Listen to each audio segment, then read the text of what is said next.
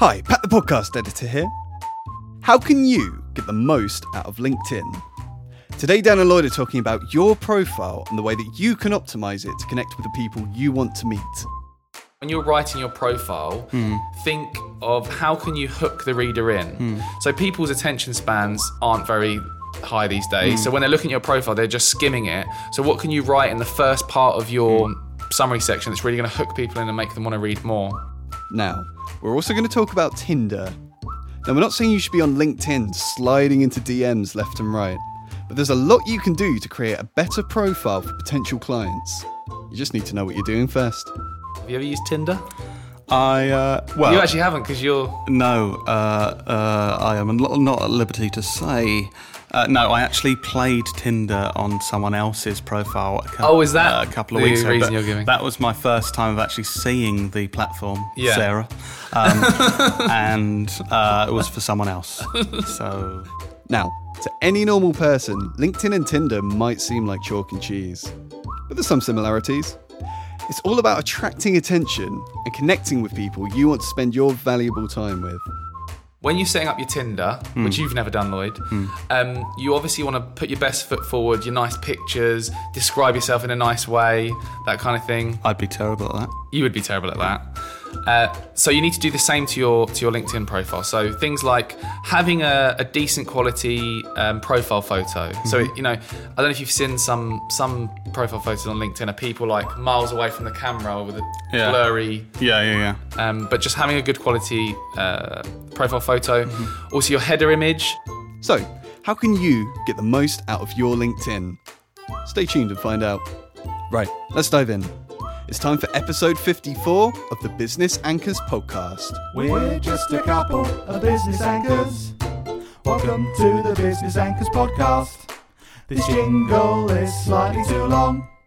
This jingle is slightly too long. Isn't LinkedIn just somewhere you upload your CV and look for jobs, Dan? If it was 2003 or 2004, you'd be right. But now we're in 2021.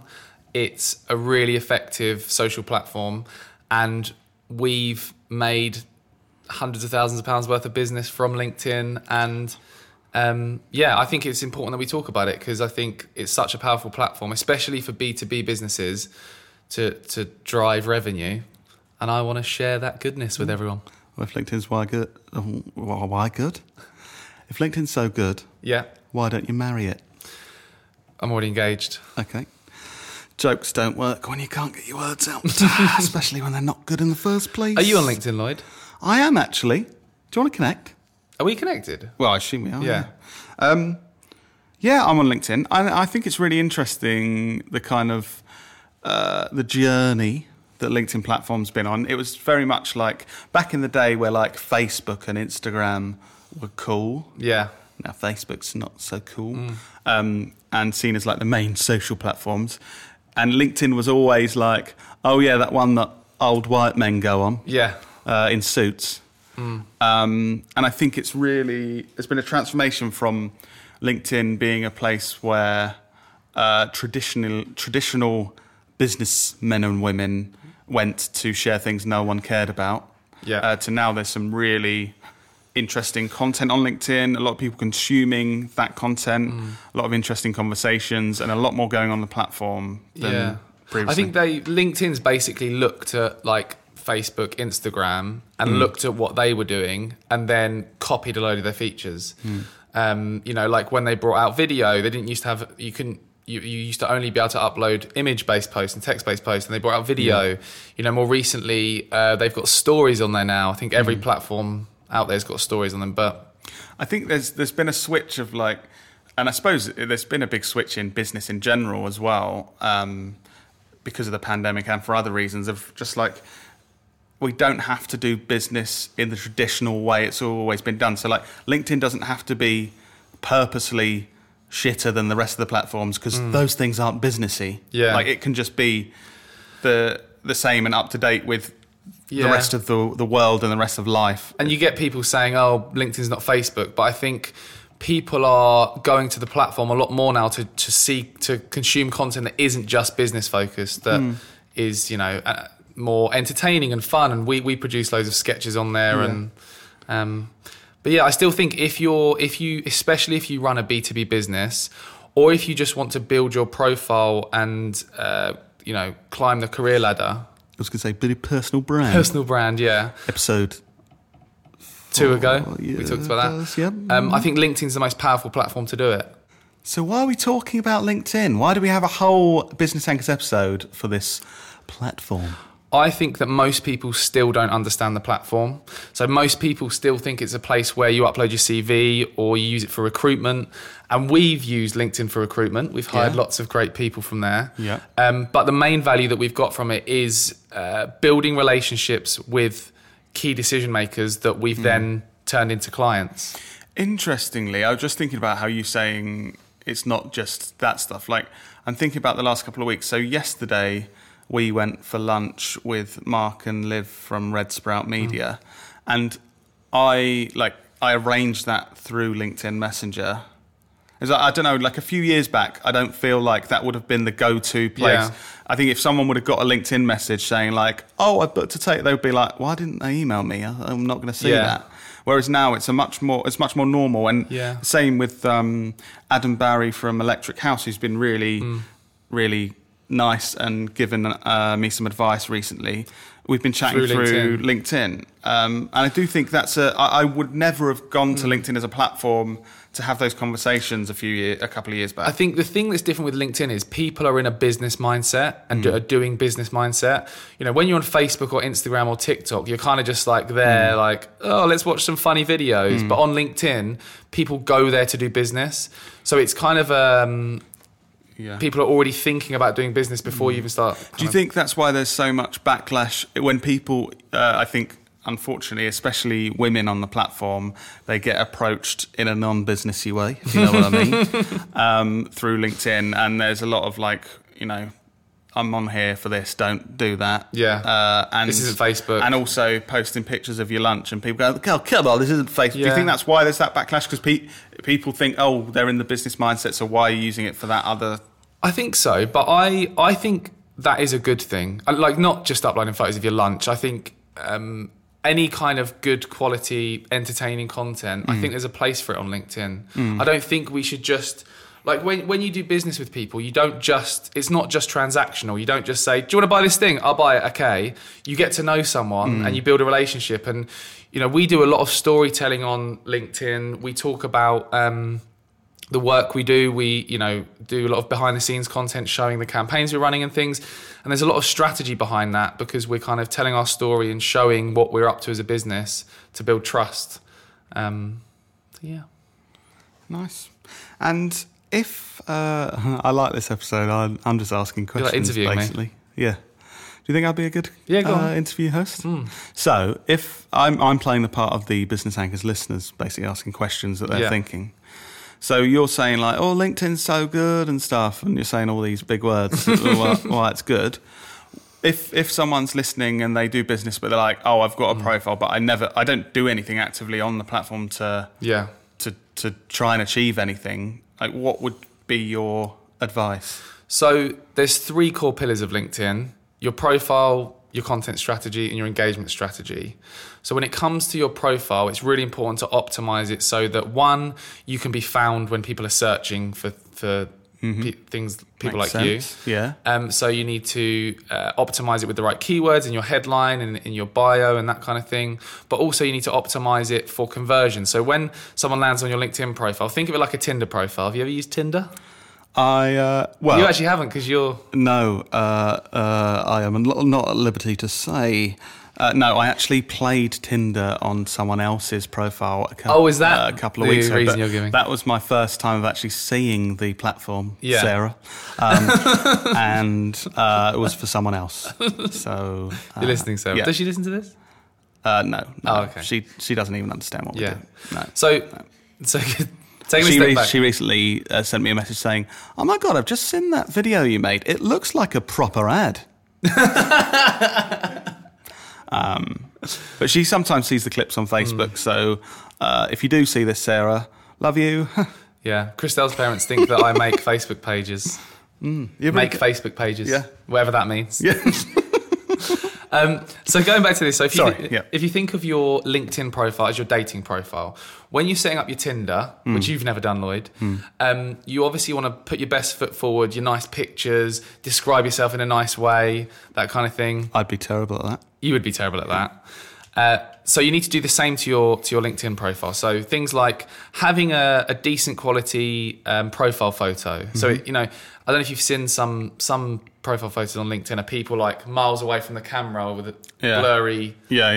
But just having a good quality profile photo. Mm-hmm. Also your header image. So thinking about how can you make the most of that header image? How can you communicate credibility? Something we do is on my profile is things like share a photo of me speaking on stage. So subtly it's sort of communicating. He knows what he's talking about. He's speaking in front of loads of people. He is better than you. Yeah. That's what we're going for. Yeah, no, I know what you mean though. And also the way you describe yourself in your summary section. So, you know, what do you do? How do you help people? And telling a bit of a story.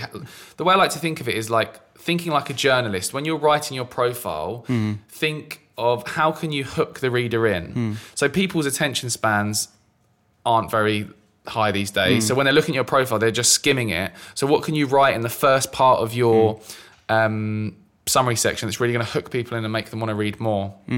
So optimize your profile like a dating profile. That's the first thing. Secondly is your content strategy. So we talk about a kind of traditional marketing funnel a lot, and that's how we... kind of build all of our content around a marketing funnel, which represents the journey your customers go on from not knowing who you are, becoming aware of you, trusting you, and becoming a customer. And we break it down into three stages, Lloyd. I don't know if you know this. Yeah, I have heard it a few times. Yeah, awareness, consideration, and purchase.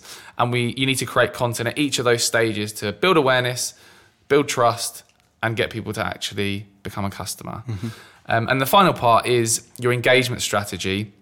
So a big part of getting your content seen on LinkedIn from other people is by engaging with other people. Mm-hmm. So I don't know if you've seen, do you go on LinkedIn much? I do actually now these days, yeah. So you know in your feed, you sometimes see things from people you're connected with, you see posts from people connected with, but you also see posts that are like, so-and-so commented on this post and it comes up in your feed. Yeah. So a really... You know, just as important as your content strategy should be your engagement strategy.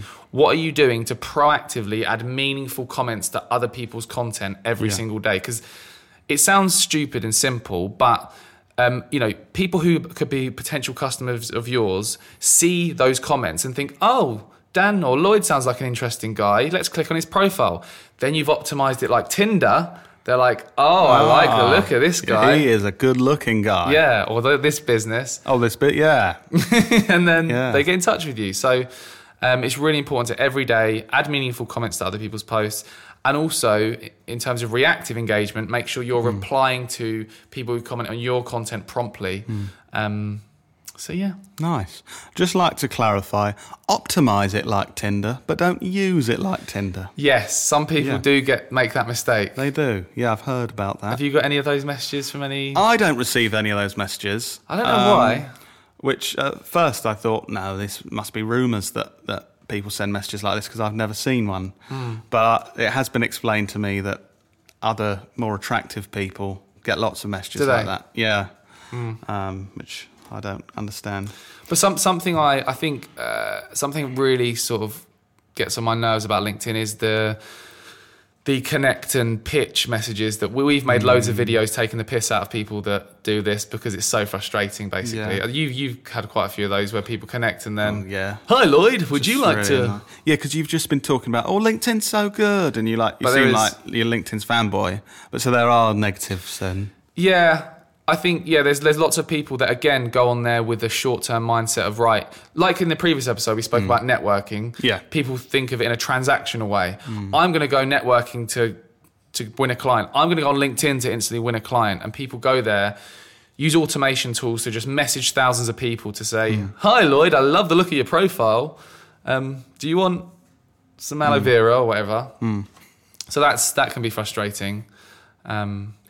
Yeah, I just don't get it. I just don't. Does that work? It must work. Because they just send me messages every day offering me services that our own business provides. Oh, you look like you could do some creative social media content. Yeah. Like, oh, I don't think you've looked at what I do or need.